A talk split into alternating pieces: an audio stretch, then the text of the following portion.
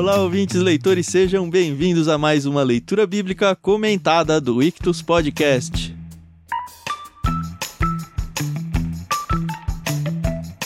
Eu sou o Thiago André Monteiro, arroba Vulgutan, e estou aqui com o Thiago Moreira e a Carol Simão para a gente conversar sobre o capítulo 21 do livro de Gênesis. Olha que tá rendendo esse programa, hein? Tudo bem? Tudo bem, pessoal? Oi, aqui é a Carol Simão. E finalmente nós vamos chegar aí a esse capítulo tão esperado pela Sara, pelo Abraão e por nós, né?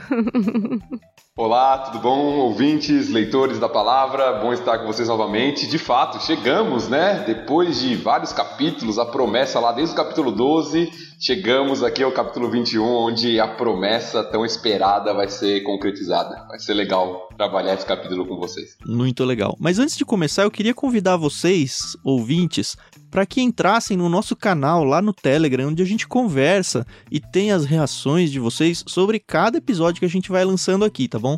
Então, se você quer participar dessa conversa, não tem custo nenhum, é só você ter o Telegram instalado e acessar t.me barra leitura bíblica comentada. Tá ficando cada vez mais legal as conversas que a gente tem tido por ali. Vocês têm acesso a conversar com nós três e com todo mundo que quer participar também e ouve também os episódios.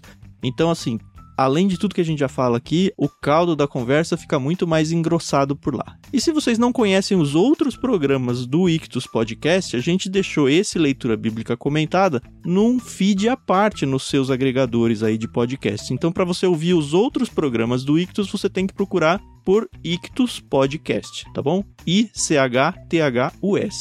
Não esquece, você vai encontrar gente falando muito sobre literatura, tanto cristã quanto secular. Aí a gente tem vários programas que você pode conhecer aí ao longo do tempo com mais calma. E também queria agradecer a Mundo Cristão por emprestar a NVT pra gente. Tem sido muito abençoador assim tanto para nós quanto para vocês. A gente tem visto que é bem claro isso pela reação que vocês têm. E se você quer ter sua NVT e ainda não tem, Dentro da descrição desse programa tem um link para você adquirir ela. Além de você não pagar mais nada por isso, você vai ajudar o nosso ministério aí com uma comissão na compra na Amazon.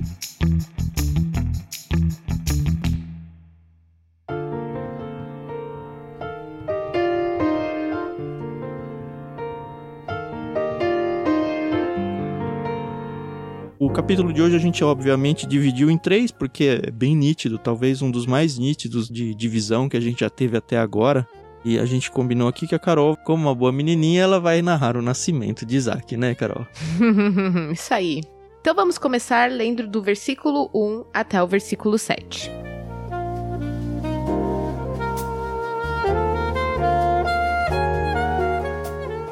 O Senhor agiu em favor de Sara e cumpriu o que lhe tinha prometido. Ela engravidou e deu à luz um filho para Abraão na velhice dele, exatamente no tempo indicado por Deus. Abraão deu o nome Isaque ao filho que Sara lhe deu. No oitavo dia, depois do nascimento de Isaque, Abraão o circuncidou, como Deus havia ordenado. Abraão tinha cem anos quando Isaque nasceu. Sara declarou: Deus me fez sorrir. Todos que ficarem sabendo do que aconteceu vão rir comigo. E disse mais: Quem diria a Abraão que sua mulher amamentaria um bebê? E, no entanto, em sua velhice eu lhe dei um filho.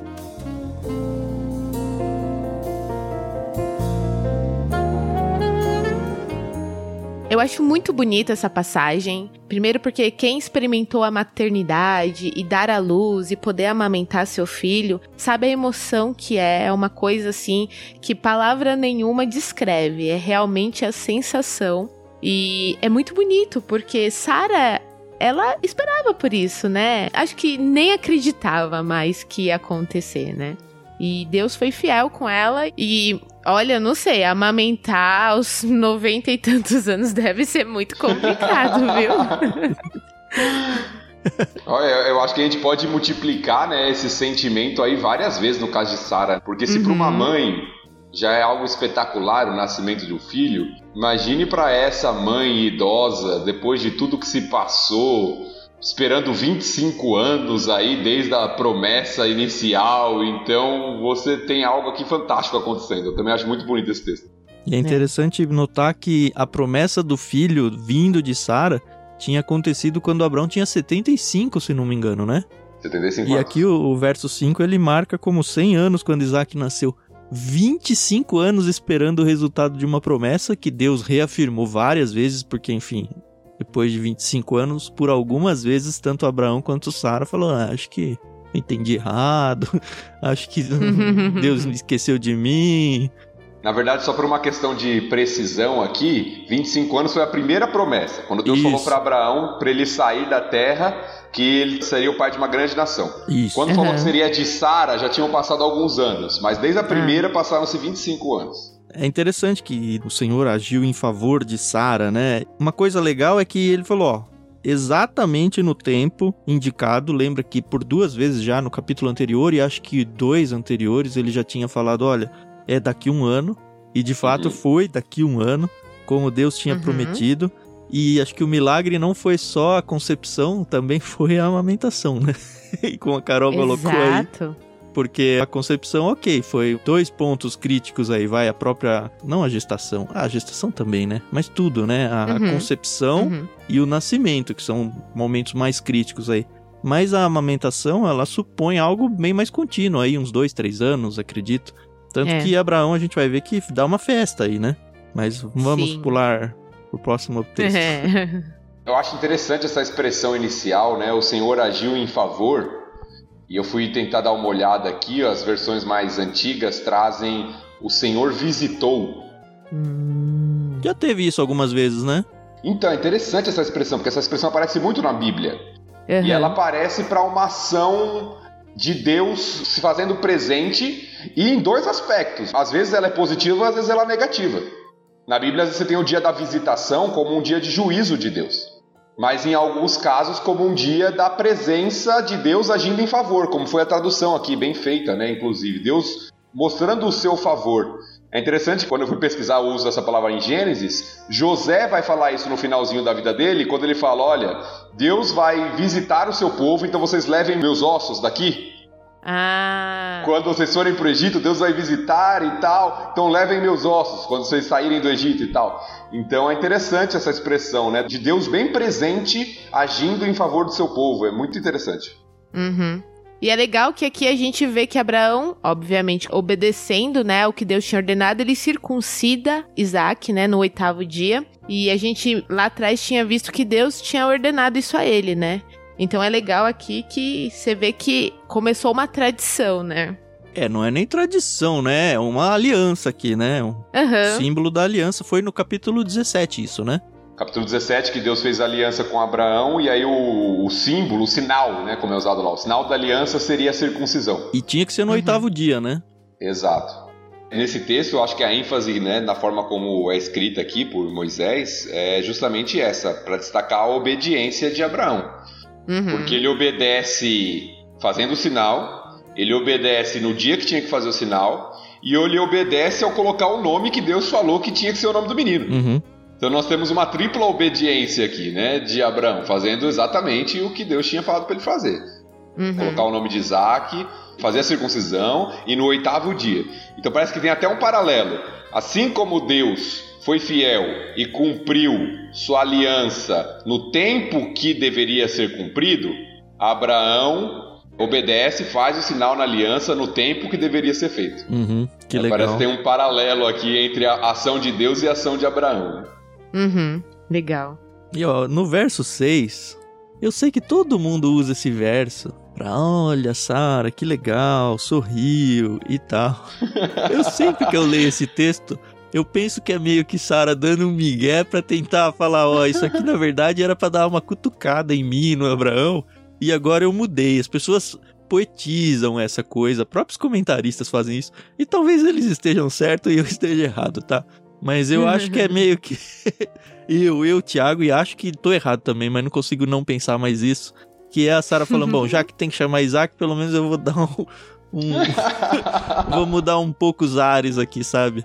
Mas de fato, ela nunca esqueceu que quem riu primeiro foi ela e o Abraão, né? Eu acho que tem as duas coisas no texto, né? Quando a gente volta lá pro texto. Na verdade, o primeiro a rir foi Abraão, né? Isso. Capítulo 17, se eu não me engano. Abraão ri, aí no 18, Sara ri. E os risos iniciais lá são de incredulidade. Uhum. É. nessa idade vou ter filho, daqui um ano, uhum, né, com uhum. 99 anos, Abraão e tal, vou ter filho essa época e tal. Aí tem toda aquela questão da impossibilidade das circunstâncias, e eles riem.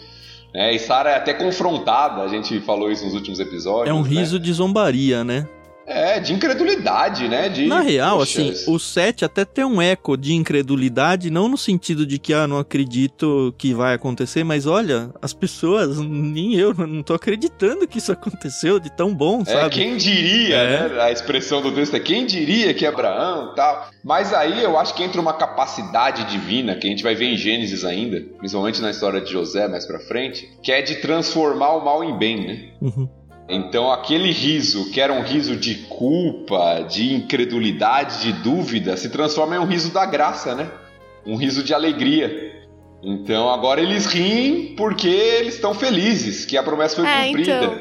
É, foi sempre com esses olhos que eu olhei esse texto, que eles eram tristes porque não tinham um filho, né, uma descendência, e agora a tristeza virou alegria. Eu nunca tinha pensado até então nessa questão deles terem rido antes. Mas é interessante pensar nisso. É, mas a origem do nome, quando o nome Isaac surge, que é ele ri, né? A gente já comentou isso, uhum. Isaac significa ele ri, é pela incredulidade. É pelo sim, riso de incredulidade. Sim. Depois uhum. que ele é transformado, né? Transformado num riso de alegria e até de comunhão, né? Porque não só eles vão rir, como quem tiver ao redor deles vai rir, vai se alegrar com a situação, uhum. né? Muito legal é um trecho bem simples, bem direto, não tem grandes emoções teológicas aqui, uhum. grandes desafios, né? Emoções teológicas tem, né? A questão da obediência à circuncisão, o cumprimento da promessa, aí sim é o ápice de tudo que tem acontecido aí nos últimos capítulos, é o ápice aqui.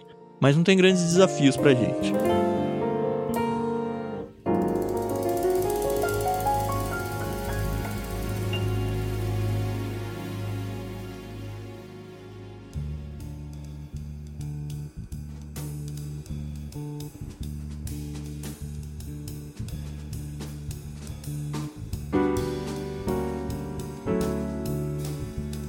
Acho que já estamos prontos, né, para seguir para a segunda parte?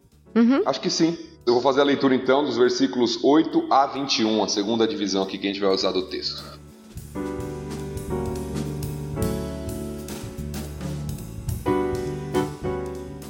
Quando Isaac cresceu e estava para ser desmamado, Abraão preparou uma grande festa para comemorar a ocasião. Sara, porém, viu Ismael, filho de Abraão e da serva egípcia Agar, caçoar de seu filho Isaque. E disse a Abraão: Livre-se da escrava e do filho dela. Ele jamais será herdeiro junto com meu filho Isaque. Abraão ficou muito perturbado com isso, pois Ismael era seu filho. Deus, porém, lhe disse: Não se perturbe por causa do menino e da serva. Faça tudo o que Sara lhe pedir, pois Isaque é o filho de quem depende a sua descendência. Contudo, também farei uma nação dos descendentes do filho de Agar, pois ele é seu filho. Na manhã seguinte, Abraão se levantou cedo, preparou mantimentos e uma vasilha cheia de água e os pôs sobre os ombros de Agar. Então mandou-a embora com seu filho, e ela andou sem rumo pelo deserto de Berseba.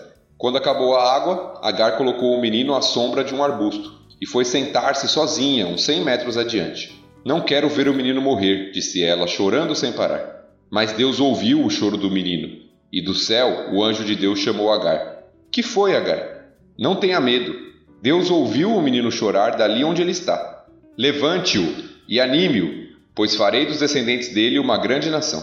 Então Deus abriu os olhos de Agar e ela viu um poço cheio de água. Sem demora, encheu a vasilha de água e deu para o menino beber. Deus estava com o menino enquanto ele crescia no deserto. Ismael se tornou flecheiro e se estabeleceu no deserto de Parã, e sua mãe conseguiu para ele uma esposa egípcia.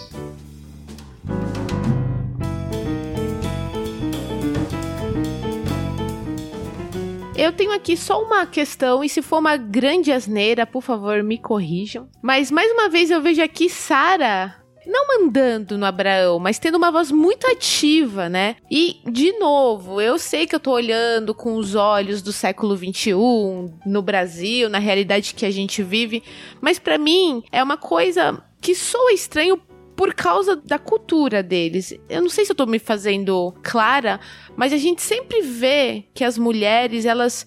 Ai, meu Deus. Eu não... Deixa eu me explicar. Porque não é a questão da submissão, não é isso que eu tô querendo colocar aqui. que eu tô querendo dizer é que em algumas culturas a mulher ela não tem a voz tão ativa dentro de um relacionamento, né? uhum. né? A gente sabe disso. A gente vê que Sara não era assim com Abraão, né? Eles tinham um relacionamento não quero dizer igualitário, mas onde Abraão ele dava uma certa voz para Sara, né? Eu tô errado em pensar nisso assim? Eu acho que a questão principal aqui, Carol, é a questão da serva. Agar era a serva de Sara. E nesse sentido, Sara tinha direito sobre ela. Entendi. Então ela poderia, mas note que ela poderia com a permissão de Abraão. Por isso que ela fala para Abraão fazer. Mas uhum. ela tinha autoridade sobre Agar. Agar era a sua serva, era a serva de Sara. As mulheres tinham servas dentro da casa e as mulheres tinham autoridade sobre elas até para fazer certas coisas, como a gente já viu um dilema entre Agar e Sara anteriormente, né? Sim, sim. Já tivemos problemas, gente vai voltar esse texto, que é um texto bem paralelo, né? Então já tinha tido problema antes com essa serva, e voltou para casa. Então Sara tinha autoridade sobre ela. Eu acho que a questão é essa. Sara não poderia mandá-la imediatamente embora sem a permissão de Abraão. Mas ela tinha certo. autoridade sobre Agar. Eu acho que o dilema do texto é justamente esse. Ela tem autoridade sobre Agar, mas não tem sobre Abraão. Por isso que ela tem que falar para Abraão mandar Agar embora. Agora ela fala de uma maneira que parece autoritária mesmo, né? Manda é, embora então. essa serva. e não é a primeira vez que eu vejo ela falando assim, né? Ela teve aquela vez lá que quando a Gara engravidou, ela fala para Abraão: "Aí, ó, ela tá me rejeitando, e a culpa é sua, que não sei o quê". Então soa, né, estranho. Porque assim, eu sei que eu vou dar aqui um, um, exemplo que é lá na frente, mas que vocês vão entender por que, que eu tenho esse pensamento. Quando Esther entra na presença lá de Assuero, do rei, né? Ela fica com esse medo de entrar sem ser chamada, né? Então, eu sempre tive essa visão dessa cultura, né? Que as mulheres, elas, obviamente, eram ouvidas, tinham seu lugar, mas elas tinham muito essa questão, né? De será que eu posso falar? Será que eu não posso falar? Entendeu? Não, não quero entrar aqui em mérito de feminismo, não é nada disso, tá bom, gente? Eu tô só. A minha impressão aqui do texto. Eu tenho dois pontos para falar sobre isso, Carol. A primeira eu queria levar todos vocês ouvintes para 1 Pedro, capítulo 3. Eu tô levando vocês lá justamente porque fala exatamente da Sara e do Abraão. Exatamente no ponto uhum. que você tocou, Carol. Eu vou ler a partir do verso 3. Aqui é Pedro escrevendo uma carta para a igreja, enfim, contexto totalmente diferente. É a aplicação. Ele usa esse texto para aplicar para os ouvintes dele lá. Não se preocupem com a beleza exterior, ele tá falando às mulheres, as esposas dos maridos, tá? Não se preocupem com a beleza exterior obtida com penteados extravagantes, joias caras e roupas bonitas. Em vez disso, vistam-se com a beleza que vem de dentro e que não desaparece. A beleza de um espírito amável e sereno, tão precioso para Deus assim que se adornavam as mulheres santas do passado.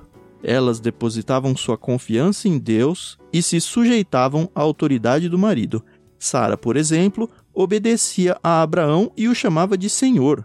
Vocês são filhas dela quando praticam o bem, sem medo algum. Então, esse ponto para mim mostra claramente como Sara se portava diante de Abraão. Ela sabia o seu lugar dentro do contexto familiar ali e respeitava Abraão. O segundo ponto que eu queria colocar para vocês sobre esse assunto é assim, o que o Thiago falou tá certo. A Sara, ela é a responsável por Agar, porque Agar era serva dela, não era serva de Abraão. Por outro lado, ela gerou um filho de Abraão. E aí, estudando aquela Bíblia de estudo arqueológica, ela coloca várias notas, várias mesmo, assim. Eu vou tentar colocar um pouco das minhas palavras do que eu li ali ela levanta vários códigos legais e sociais da época de vários povoados em volta. Não dá para afirmar que Abraão seguia eles à risca, mas muito provavelmente seguia, porque estava na mesma época e estava na região, não só a região próxima, mas a região um pouco longe até, de povos mais poderosos que dominavam aquela região. Então é muito provável que as leis morais, sociais e tudo mais, e, e legais mesmo, funcionassem de fato ali para Abraão, dentro da sociedade que ele vivia. E o que, que elas diziam? Primeiro, elas diziam que se alguma família, algum homem, líder aí de um clã, não tivesse filhos, ele podia colocar como herdeiro um servo. Que é o que Abraão fez lá com Eleazar, lembra? Sim. Elas também diziam, e aqui são várias, tá? Não é só de um lugar. Só uma questão, Tiago, talvez reformular essa frase, não chegou a fazer, né? Ele sugeriu para Deus. Isso, isso, sugeriu, isso. Mas assim, não veio do nada a ideia dele era algo que era o costume da época. Não só costume, mas é o que a, a lei da época falava para ser feito.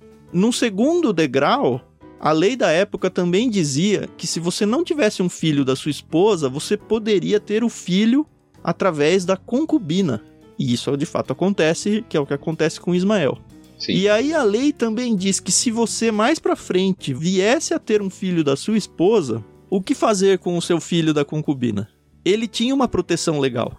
Ele ou ia dividir a herança numa parcela menor do que o filho da esposa, ou alguma parte. E é por isso que a Sara vem na minha cabeça, né? É por isso que a Sara vem e fala: "Não, o Ismael não vai ter nada, porque legalmente ele teria algo".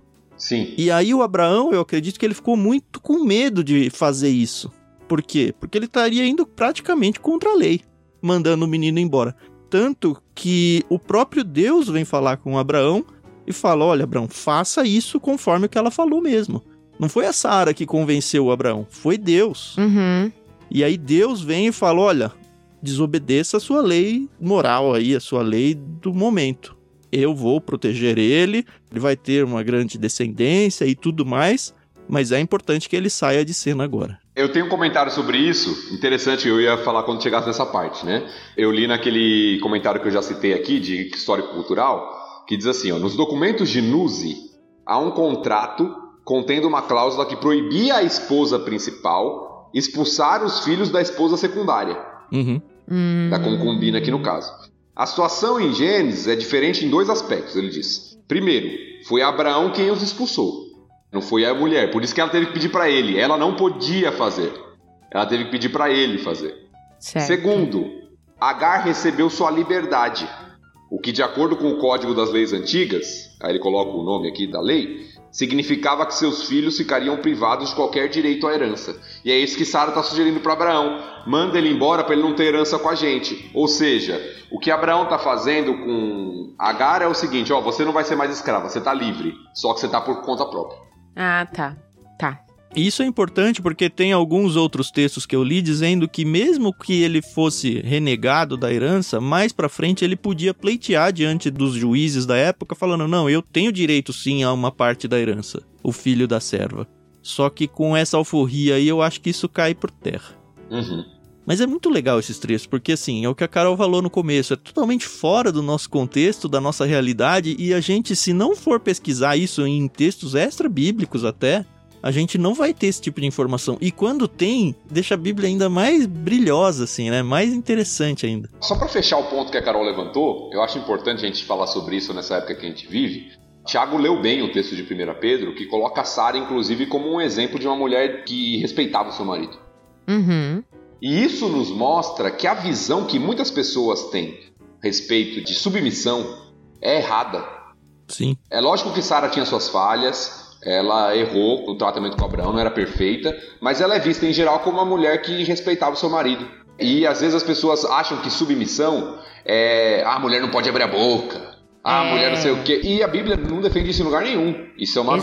visão equivocada, que muitos leem equivocadamente a Bíblia com o olhar da cultura, do machismo e de uma série de coisas. Então a gente tem que tomar cuidado, às vezes, porque a gente lê com óculos errado. Uhum. Uhum. E o exemplo é a própria Sara aqui, né? Porque ela se posicionou contra a lei, ela se posicionou diante do marido, como a Carol até colocou aí com certo incômodo, de falar, imagina que ela vai falar um negócio desse. Mas é esse ranço que o Thiago falou, né? De interpretar mal, de fato, a tal da submissão. Muito bem, vamos voltar aqui para a passagem então. Uhum. Aqui o Thiago falou bem, né? Ia ter uma festa, o que também era certo costume, não era algo incomum quando o menino era desmamado. Então você tinha geralmente esses banquetes, essas festas. E era comum porque era comum as crianças não sobreviverem ao período de desmame, né? Então, agora, olha, não só nasceu milagrosamente, mas ele passou esse período difícil aí que normalmente algumas crianças acabam morrendo. E era um período que você fala assim, desmame, talvez a gente pense que é muito mais cedo do que na verdade é. Né? O que a maioria dos comentaristas acreditam aqui é que Isaac tinha aqui cerca de 2 a 3 anos já. Uhum. Olha, você mãe que para de amamentar aos seis meses achando que amamentou muito, né? A Sara com 90 anos aqui tava amamentando até os dois, três anos. Então é- esse era o costume, né? De dois a três anos ali. Então a gente vê essa mudança, né? Eu quero uma festa, uma alegria até o momento. e de repente se torna algo de conflito, porque Sara Uhum. vê uma situação de todo o riso, alegria ali, Sara vê uma situação do Ismael, que aqui já é um quase jovem para nossa cultura. Se É. Isaac tem 2 a 3 anos, Ismael tem 16 ou 17. É. Aham. Foram 14 anos de diferença um pro outro. Uhum. Então, um adolescente aí, né, quase jovem, quase tirando sua carteira de motorista já. E eu acho que na época eles se tornavam adultos aí muito antes, né? Com essa Sim, idade aí a gente já vê personagens se casando e tal. É. Sim, já era considerado, na cultura judaica, a partir dos 13, você já é considerado um. Adulto, né? Um homem. Ainda é um jovem, mas legalmente um adulto. Uhum. Aham. Então nós temos aqui esse menino caçoando de Isaac. E é interessante o termo, tava até conversando com o Tan antes do programa, porque o termo caçoar tem a mesma raiz do termo rir no original. São as mesmas letras, só tem uma letrinha bem pequenininha diferente, que é o Yod, para quem conhece o hebraico. Mas o resto são as mesmas letras: rir e caçoar. Então você tem mais um jogo de palavras aqui. Isaac é ele ri, mas quem tá rindo de Isaac é Ismael. Só que tá rindo Olha que errado, né? Exato, É. tá caçoando, né? É, Paulo em Gálatas vai falar que Ismael perseguia, usa um termo mais forte lá, inclusive, né? Perseguia Isaac, lá em Gálatas ele usa esse termo. Então aqui nós temos um problema que está se repetindo nos filhos, né? Porque se nós voltarmos no capítulo 16, nós temos uma situação parecida, quando Agar consegue dar à luz, ela despreza sua senhora Sara. Parece que Sara tem um flashback aqui. Né? e aí ela fica, acho que com muita raiva, né? Assim como a mãe tinha feito com ela, agora o filho tá fazendo com o filho dela. E aí, Carol, quando alguém mexe com o seu filho, como é que você faz? Você quer saber alguma coisa do Fernando ou você solta os cachorros pra cima da pessoa? Na, na verdade, a gente tá em pandemia, né? Então eu quase não saio de casa, aí não tem esse problema. Mas é meio isso assim que Sara fez. Ó, não, vamos resolver isso aí pela raiz. Já sofri demais com isso. É esse flashback mesmo que voltou na cabeça dela. Aham. Fala com Abraão. O Abraão, muito perturbado, obviamente, era o filho dele, né? Ó, você tem um Uhum. filho que viveu com você. Quantas vezes ele pegou ele no colo, sabe? Quantas vezes ele pensou que ele seria o, o grande descendente dele? Quantos sonhos ele não tinha pra esse filho? De repente, ok, tem um filho novo, filho da Sara e tudo mais, mas como é que você substitui? Não, não é bem isso, né? E ele fica muito É, triste. É, o texto é bem claro, pois Ismael era seu filho no 11. E aí Deus, de fato, intervém e fala: olha, não fica preocupado. Faz isso aí que a Sara falou mesmo, mas fica tranquilo, porque eu, Deus, do mesmo jeito que eu cuidei de você, eu vou cuidar do seu filho Ismael. Pode ficar tranquilo.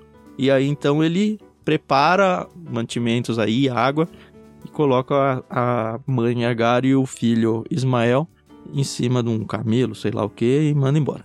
É interessante, né? As versões mais tradicionais dizem que isso foi muito penoso pro coração de Ah, Abraão. deve ter sido mesmo. É, imagina. Por mais que fosse filho da serva, não da esposa principal, é até estranho falar esposa principal, né? Ah, na nossa cultura. Não era filho da esposa, era filho da serva. Tinha ainda o conceito da primogenitura, né?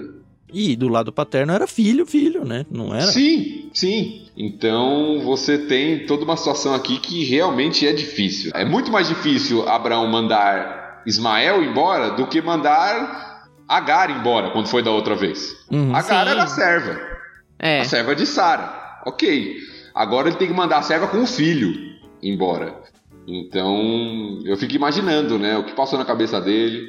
E ainda Deus falando pra ele, parece que da outra vez é lógico que ele não tinha essa certeza que Agar voltaria, mas ela acabou voltando. Agora Deus tá falando, não, manda embora porque ele não vai ser herdeiro com você mesmo não. Então, ou seja, não vai voltar. E ele cortou relações, né? Isso, Abraão sabia que seria uma despedida definitiva, talvez nunca mais É. veria. né? Então, é algo difícil mesmo. né? Pois é. E aí eles vão pro deserto, né? Berseba, ele na região sul lá de Israel. Isso. E, obviamente, o que, acontece no deserto? Acaba a água, né? Sempre. Todo mundo sabe que quando você tá no deserto, acaba a água.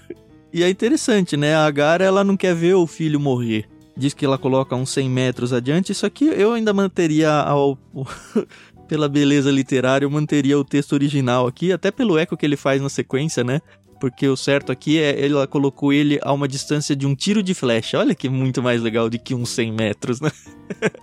Mas enfim, a gente É, não é que atira na nossa flecha pra sociedade saber. ninguém né? sabe quanto que é um tiro de flecha, né? Isso, mas enfim, ela não queria ver o filho morrer, vai pra longe e fala: Bom, ela vai morrer, eu vou morrer, é isso. E é interessante porque o texto fala que ela começa a chorar, e quando Deus vem falar com ela, o anjo fala: Eu ouvi o menino chorar. Uhum. Eu não sei como aplicar isso, mas eu achei essa troca muito interessante, porque o texto narra que quem tava chorando é Agar, e a gente vê que um menino barbado de 17 anos, enfim, já tava chorando ali porque chegamos ao fim, né? Vamos morrer, não temos nada, estamos no meio do deserto sem água. O que, que se tem pra fazer? E o menino tava desfalecendo ali, né? O que tudo Uhum. indica. Ela coloca ele debaixo do arbusto, ele não tem mais força. Sim, e assim, se a gente for pensar em tamanho de corpos aqui, é um cara de 16, 17 anos. Quando a gente fala, ah, tá desfalecendo, que você fala, não, pega no colo e leva. Que pega no colo, dá, sabe? né? Provavelmente era o contrário, era ele que pegava a mãe no colo, sabe? Já era. E aqui a gente tem, mais uma vez, o jogo de palavras, né? Vocês lembram o que significa o nome Ismael? Não lembro. Não lembro. Deus, Ah, é. Deus ouve. Deus ouve, é verdade. Ah, é verdade. Que foi a primeira situação lá. Deus ouviu Agar no deserto, quando ela estava grávida. Né? Gênesis 16, que a gente viu. Um texto muito paralelo com esse, né? Uma situação muito semelhante.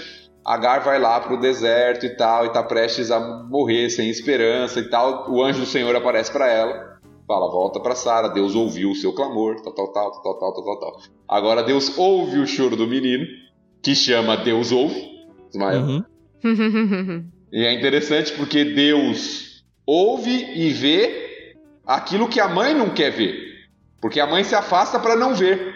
É o que o texto diz, né? Deixa longe porque ela não quer ver o menino morrer. Mas Deus está lá com o menino, cuidando dele, que foi o que prometeu para Abraão, né? Quando E falou, prometeu pode mandar ela embora. também. Naquela Sim. situação primeira, falou, ele vai ser pai de grandes nações e tal. Então, de uma certa forma, tem a Solitário, incredulidade dela aqui. E fala, É. bom, ele não teve filhos agora, ele não tem nação, não tem nada. Então, o que Deus prometeu foi em vão. Sim, e acabou de prometer para Abraão aqui, ó, pode mandar ela embora, porque ele vai ter muitos descendentes também. É, mas aqui não dá pra saber se ela sabia dessa promessa agora, né? Mas ela já Sim, tinha sim, essa sim. promessa feita pra ela, inclusive lá na primeira ida pro deserto. Sim, sim, sem dúvida. E aí Deus fala para ela, não tenha medo. Deus ouviu, novamente, né? A expressão aí. Então vai lá, levante, anime-o e aí refaz a promessa. Farei dos descendentes dele uma grande nação.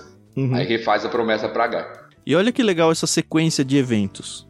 O anjo vem, conversa com ela e fala: levante-o, certo? Anime-o, por causa da promessa. E só depois Deus abre os olhos dela e mostra que tem um poço cheio de água. Olha que, cara, é uma coisa boba que passa batido, mas primeiro a gente tem que se animar. Primeiro Deus vem, nos conforta no meio das nossas lutas, no meio da situação ruim, sem ter resposta ainda, quando a gente acha que tá tudo ruído, Deus vem e fala: Não, eu tenho um plano para sua vida. E aí, depois que a gente se reergue e se anima, é que Deus mostra o milagre. Ele não mostra o milagre pra gente se animar com o milagre.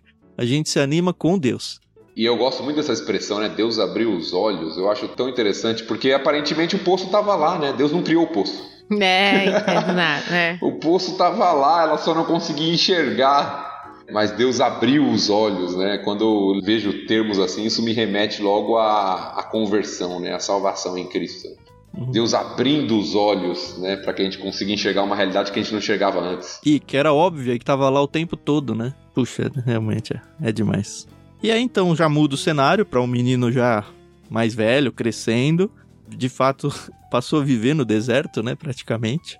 E se tornou flecheiro, afinal de contas, a mãe dele se afastou um tiro de flecha. É isso que tinha que ser preservado nessa NVT aqui, viu? Essa aqui a Exato. NVT mandou mal, não. A gente só não fala só bem da NVT, não. É o paralelo aí do texto que mostra também como o menino sobreviveu no deserto, né? Ele se tornou um caçador. Uhum. um flecheiro. Foi ele que aí que começou a arrumar um sustento para ele, para a mãe ali, ele se tornou um flecheiro e que tem o paralelo, né? O que era a desgraça, né? Se afastou um tiro de flecha porque ia morrer, se tornou um meio de sobrevivência. Uhum. E eles voltam pro Egito, né? Porque foi de lá que eles saíram. Pelo menos a mãe, né? Ela consegue uma esposa egípcia. Não sei se eles voltam ao Egito, acho que não fisicamente, mas o Egito volta a fazer parte da, realidade de vida dela, dele, né?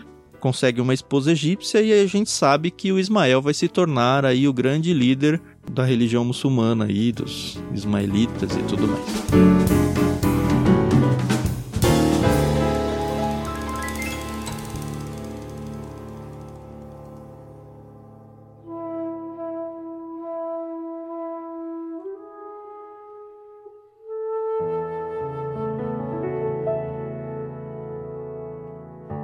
Muito bem, acho que dá para virar a última parte do texto aqui e de novo muda o cenário fortemente assim. A gente teve um cenário muito claro do nascimento de Isaac, aí a cena mudou para Ismael e agora a cena vai mudar. Vamos lá, a partir do verso 22.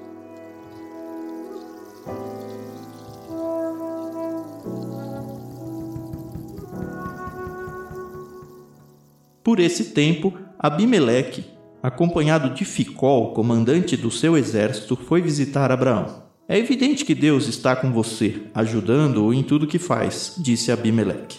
Jure em nome de Deus que não enganará nem a mim, nem a meus filhos, nem a nenhum de meus descendentes. Tenho sido leal a você, por isso jure que será leal a mim e a esta terra onde vive como estrangeiro.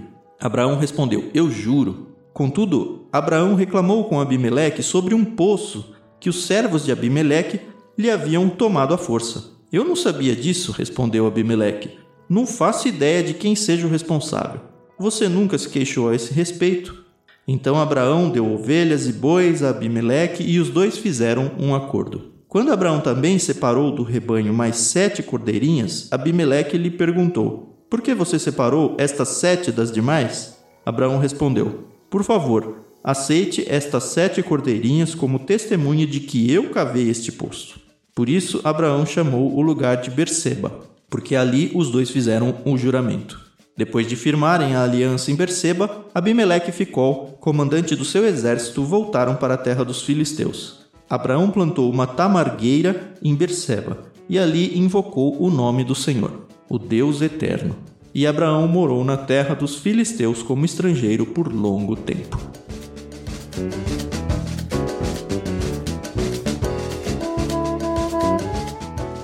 A gente vê um personagem que sumiu aqui, né, e voltou. Eu acho que é o mesmo, porque não passou muito tempo.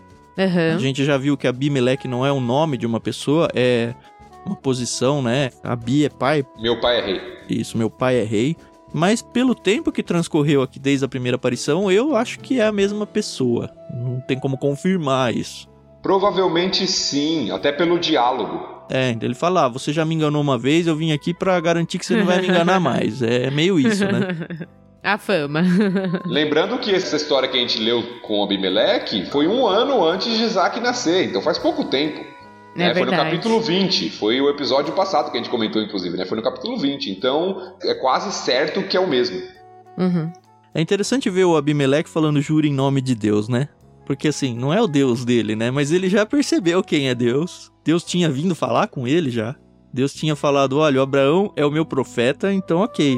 Não dá pra dizer que o Abimeleque se converteu aqui pra assumir o Deus como Deus dele. Mas de fato ele sabia que Deus existia e não tinha dúvidas disso. E vem de fato conversar: ó, Abraão, prometa aí pra mim, jure pra mim que você não vai enganar ninguém, nem a mim, nem a meus filhos. Só faltou nessa lista aqui ele falou: ó, prometa que seus filhos não vão me enganar, tá bom? Enganar os meus filhos. Essa parte não tava na promessa. Eu li umas três vezes pra ver, ué. Mas de fato não tinha sido prometido que o filho do Abraão ia enganar. Mas guarda no bolso essa informação, aí a gente não vai falar mais nada além disso. Mas é interessante, né? Por que que é, se parar pra pensar, por que que Abimeleque fez isso, né? Tem algumas coisas subentendidas no texto, né? Quando fala assim, é evidente que Deus está com você, ajudando em tudo que faz. Por que Abimeleque fala isso? É, por causa da experiência que ele teve com Abraão, né? Abraão foi lá, fez um monte de besteira, mentiu, enganou e Deus estava com ele lá e Abimeleque ainda teve que dar a- as ovelhas, os bois deles para Abraão. Eu acho que é porque ele tá ficando rico. Isso aqui, apesar da gente não ter chegado ainda, me lembrou muito é, a conversa do Isaac com o Labão. Quando o Labão vem e fala, ó, é evidente que Deus tá te abençoando. E o Labão ficava bravo com isso, sabe? Também, também. Acho que sim, é o sinal do, A própria prosperidade. multiplicação né? ali do rebanho, né? Sim. E aí depois Abimeleque fala: jure em nome de Deus que não enganará. Por quê? Porque Abraão já tinha enganado ele uma vez. Por isso que eu acho que é o mesmo, né? Bem, porque ele tá pegando de algo que aconteceu agora. Ó, você já passou aqui, me enganou uma vez, falou que era sua irmã. Não era sua irmã, era sua esposa. Então olha aqui, vamos fazer um acordo? E dessa vez, ó, seja confiável, não me engane. Então jure aí que você não vai fazer mais isso. Eu acho que o é, é Abimeleque, é ele tá meio com medo, porque assim, ele é o rei ali do local. Ele é o líder. Uhum. E o Abraão tá crescendo, tá prosperando. Eu acho que ele tá meio com medo que o Abraão tome toda a região ali para ele e entre em guerra talvez com ele. Tanto que eu, eu leio como uma alfinetadinha esse verso 23, o final. Jure que será leal a mim e a esta terra onde vive como estrangeiro. É ele falando, ó, lembra que você é estrangeiro aqui, hein? Não vai soltar suas asinhas aqui. Será que foi por isso que o Abimeleque ele foi com o comandante do exército dele conversar com Abraão? É, então. Não é à toa que tá um personagem do nada aqui. E ele não é. vai aparecer se ficou de novo. Falou: olha, eu vim aqui mostrar quem é o que manda aqui, quem é o rei. Ó, eu que tenho o exército comigo, uhum. fica na sua. Tudo bem, você é bem-vindo. Eu não posso te expulsar porque já tá claro que Deus te protege. Deus já até veio aqui falar comigo uma vez. Eu não tenho muito o que fazer. Mas lembra que, ó, quem manda aqui sou eu. E eu não quero ter problemas com você, tudo bem? Você vai me gerar algum problema? E eu acho que tem uma questão também, além da autoridade, né, de levar um comandante de um exército, questão também de testemunha, né? Eles vão fazer uma aliança, vão entrar num juramento. Uhum. Então tem a questão de testemunhas, tem testemunhas lá presenciando o juramento que vai ser feito, uhum. né? Uma aliança que vai ser realizada, isso é importante também. Uhum, Ô Thiago, você verdade. viu no verso 27 se esse os dois fizeram um acordo, é eles cortaram um acordo ou não? Exato, cortaram a aliança. Da mesma forma lá do texto de Deus com Abraão, lá, aqui é, só que aqui é uma aliança de duas partes, né? Lá a gente viu que Deus passou e tal. Mas é os animais estão presentes aqui de novo, né? É bem Cortaram isso, cortar os animais e passar os dois no meio, né? Exato. Era o símbolo ali de fazer um tratado e a palavra é a mesma, cortaram uma aliança. Legal. Que o Abraão fala, né? Eu juro. Eu juro que eu tive que ler em três versões, porque eu tava estudando isso à noite, tá, galera? Me perdoe. eu falei, meu, acho que o Abraão não respondeu nada aqui. Porque é tão rapidinho, o Abraão respondeu, eu juro. E aí ele começa a reclamar do poço. Né? Aí na terceira leitura da terceira versão, aí eu falei, ah, olha, tinha um eu juro aqui, eu passei batido duas vezes já. Mas enfim, o Abraão respondeu, eu juro. Uhum. E aí eles fazem de fato essa aliança. O Abraão aproveita para reclamar, para quem tem algum poder, né? E aparentemente ele, Abimeleque, não deu muita trela. Ele falou: Não, não tô sabendo de nada e tal. Tanto que o Abraão, dentro dessa troca aí de presentes, que também fazia parte da questão da aliança, ele separa sete animais. E eu li em algum lugar, vou ler de novo aqui. Só enquanto você pega para ler de sete animais, só destacar aqui um pouco a importância do poço, né? Porque pra gente hoje em dia poços, você fala assim, os caras estão brigando por causa de um poço. Qual o valor de um poço? Mas numa região, a gente teve a oportunidade de viajar para Israel e a gente sabe que até hoje Israel é uma terra que tem dificuldade com relação à água, né? E eles têm todo um sistema para conseguir água. Numa região meio desértica aqui, aparentemente, ter um poço era algo fundamental para a sobrevivência não só sua como do seu rebanho. E uhum. eles lidam lá hoje com essa questão de água, usar a pouquíssima água que tem de um jeito tão legal, que quando a gente foi lá, eu lembro que alguém de lá falou pra gente: Eu não entendo como vocês no Brasil têm problema com região Nordeste não ter água, sabe? É um país que tem água. Como é que vocês podem ter regiões que sofrem com falta de água? E aí a gente via, era muito legal de ver, a gente passeando no deserto, a gente via tipo plantação de alface na beira da estrada, lembra, Thiago? Uhum. Com irrigação por gotejamento, assim, é muito lindo de ver, muito lindo ver como eles entendem essa questão, olha, água é vida, sabe? Mas voltando ao 7 lá, uma das bíblias de estudo, de novo aquela Wiersbe lá, dessa vez ela trouxe um insight bem legal, olha só. A palavra jurar, que tem lá dos versos 23 e 24, significa firmar por sete coisas. E as palavras jurar, que é saba ou sabá, não sei qual é a acentuação, e sete, que é seba, então só muda uma letra aqui, são muito semelhantes. Uma coisa que passa batido é porque sete, e a própria NVT não explica isso nem na Bíblia de Estudo, né? Esse sete faz justamente alusão a isso, olha, é um juramento. Eu tô jurando que fui eu que fiz isso, sabe? E é interessante porque o nome Berseba né, o Berseba, Berseba, não sei como chamam, tem até uma divergência sobre o significado dele. Por causa desse nome, porque alguns acham que é poço do juramento e outros acham que é poço da sete, por causa do paralelo do nome. E pode ser os dois. Hum. é. Provavelmente o sete realmente fazia essa alusão ao juramento. Por isso que ele separa sete. E lembrando, para quem não conhece o hebraico e está nos ouvindo, que quando o texto foi escrito, não tinham as vogais. Elas foram acrescentadas posteriormente na história. Então, quando você fala a diferença é Saba e Seba, na verdade as letras são as mesmas, porque não tinham as vogais. Elas foram acrescentadas posteriormente. Trazendo para o português, é tipo SB, né? É isso. Exato, SB né, não tinham as vogais anteriormente, elas foram acrescentadas posteriormente, né, por um grupo chamado de maçoretas e tal. Então, é por isso que fica essa dúvida: é posto da sete ou é posto do juramento? Aparentemente, pelo texto, é juramento, porque o texto explica isso, porque ali fizeram um juramento, né? Mas o Abraão separa sete animais. Separa sete animais, exato. Então você tem todo esse paralelo aqui. Interessante. Mas esse poço que eles fizeram um juramento é exatamente o poço que o Abraão estava reclamando? Sim, porque fala assim: como testemunho que eu cavei este poço. Abraão fala. É, é o poço uhum. que ele tinha feito e tomaram dele. Outra coisa legal que eu vi, indo aí pra Tamargueira, ah, por que raios falar de uma tamargueira? Pelo que eu pesquisei um pouquinho, a tamargueira era uma árvore que, para vingar, ela precisa de muita água. e aí, então, acho que é o próprio Abraão falando: olha, eu preciso da garantia de Deus de que esse poço aqui realmente vai produzir a água que eu preciso. E é um jeito do próprio Abraão se colocar como: olha, eu estou na dependência total de Deus nesse local. Tanto que ele levanta aqui, invoca o nome do Senhor traz um nome novo, o Deus Eterno, que não tinha aparecido na Bíblia até então. É muito interessante como o Abraão ele vai colecionando nomes de Deus, nomes que trazem o atributo de Deus. E é uma coisa que eu acho que a gente devia fazer nas nossas orações, sabe? Normalmente a gente que tem aquele começo e fim de oração sempre igual, Senhor Deus, Deus Todo-Poderoso, mas cada um tem a sua, mas sempre a mesma. E a gente vê aqui que o Abraão, ele fica nessa de ficar tentando realmente colocar cada vez um atributo diferente, chamar Deus de um nome diferente, cada vez trazendo uma faceta nova e verdadeira sobre Deus. Eu acho que ajudaria muito se nós começássemos a cuidar nas nossas orações disso, de lembrar, olha, Deus é todo poderoso, Deus é eterno, Deus é o Senhor, e realmente usar isso porque faz a gente lembrar quem é Deus, né? E Gênesis faz muito isso, né? O livro de Gênesis faz muito isso. Não só Abraão, Abraão também, mas a gente viu com Agar já acontecendo. Uhum. O nome de Deus ali, especificamente Agar, o Senhor proverá e tal. Então nós temos isso aparecendo várias vezes em Gênesis e é legal porque os atributos de Deus vão sendo destacados à medida que Deus vai se revelando às pessoas de acordo com aquele atributo. Uhum. Então é o Deus que provê. Por quê? Porque ele deu uma provisão ali naquele momento.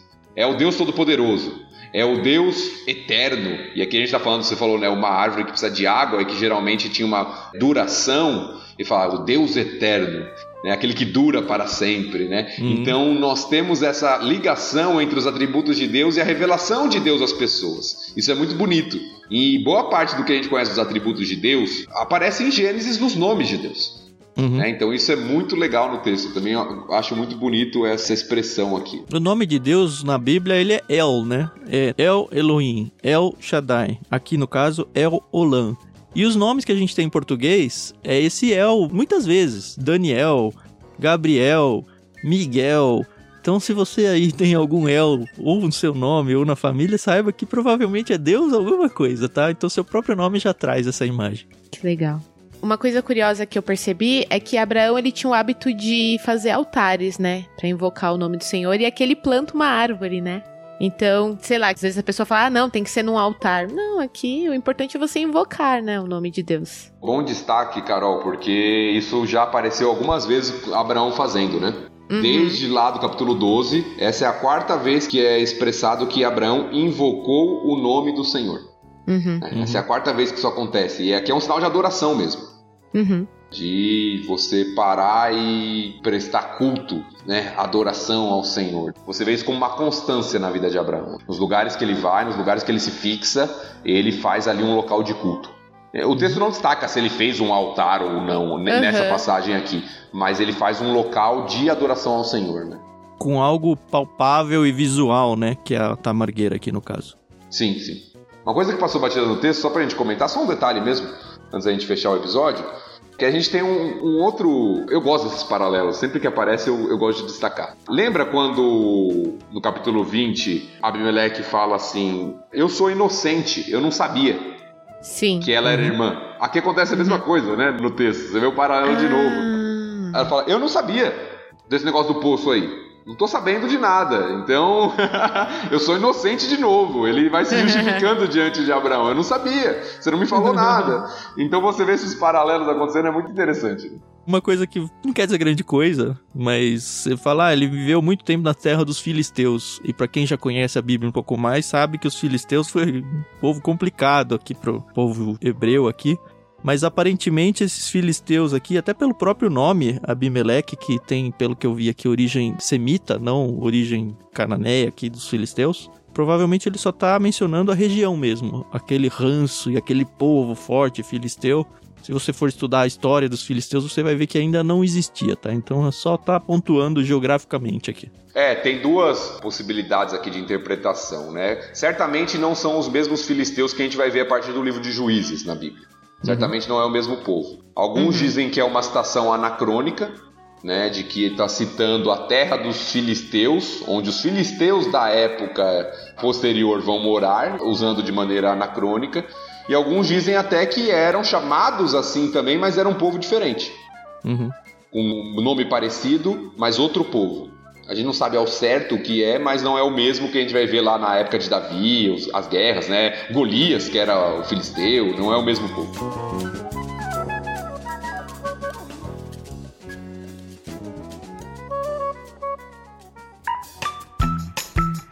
E é isso. O próximo capítulo é a joia rara do Gênesis, eu acho. Também acho, ponto alto de Gênesis. É o capítulo de Gênesis. É quando Deus prova Abraão falando, ó, mata o Isaac.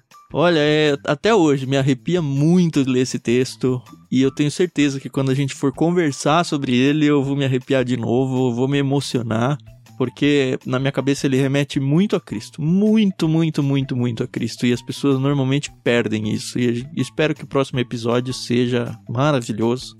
A gente venceu aqui então uma batalha. Gostei muito como a Carol abriu hoje o, o capítulo falando, olha, a gente esperou tanto tempo aqui, do mesmo jeito que o Abraão e a Sara esperaram. Vocês esperaram aí 20 semanas, né? O uhum. Abraão e a Sara esperaram 100 anos, 90, 100 anos aí. Mas Deus cumpre as suas promessas. Deus Sim. cumpre as suas promessas e como a gente vai ver no capítulo próximo, às vezes em cima dessas promessas ele faz algumas coisas que não tem sentido nenhum. Que a gente fala, Deus, não tem nada a ver com o que o senhor tinha falado que ia fazer para mim. Como que você vai fazer isso? E a gente vai passear um pouco por isso. Mas hoje a gente tem que encerrar com esse sentimento de que, olha, Deus promete, Deus cumpre. E de fato ele cumpriu. E no tempo dele, que é sempre o tempo perfeito e preciso, né? O texto destaca isso, no tempo em que deveria acontecer, em que Deus havia prometido. Nós somos muito apressados às vezes. É, ouso dizer que é sempre diferente do tempo que a gente gostaria. Vivemos uma época de muita correria e a gente quer as coisas imediatamente mas o tempo de Deus é o tempo certo. E ele Amém. sempre é fiel. Isso é bom da gente lembrar. Amém. A gente estava falando sobre os atributos de Deus, né? Talvez a reflexão para você hoje estar tá nos ouvindo é lembrar do Deus fiel. É assim como o Deus eterno que a gente falou, o Deus todo-poderoso, é o Deus fiel, o Deus que cumpre suas promessas. Uhum.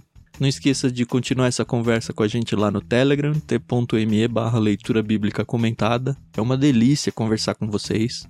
Não esqueça de dividir essa gostosura aí com outras pessoas. Se você tem curtido muito, traga outras pessoas para curtir com você, para conversar com você. Isso é muito importante. E é isso. Até o próximo episódio. Muito obrigado por estarem com a gente mais uma vez. Muito obrigada, pessoal. É um prazer conversar com vocês, receber o feedback de vocês e continuem orando por nós, porque a gente precisa muito das orações para não chegar aqui falando besteira. Acho que a gente tá até que mandando bem, viu, Carol? Eu achei que a gente ia ser bem pior. Já. Muito bom estar com vocês, meus queridos. Compartilhe isso, divulgue aí para outras pessoas. Nossa ideia é que pessoas sejam estimuladas a ler a palavra e a se encantar com a palavra através desse podcast.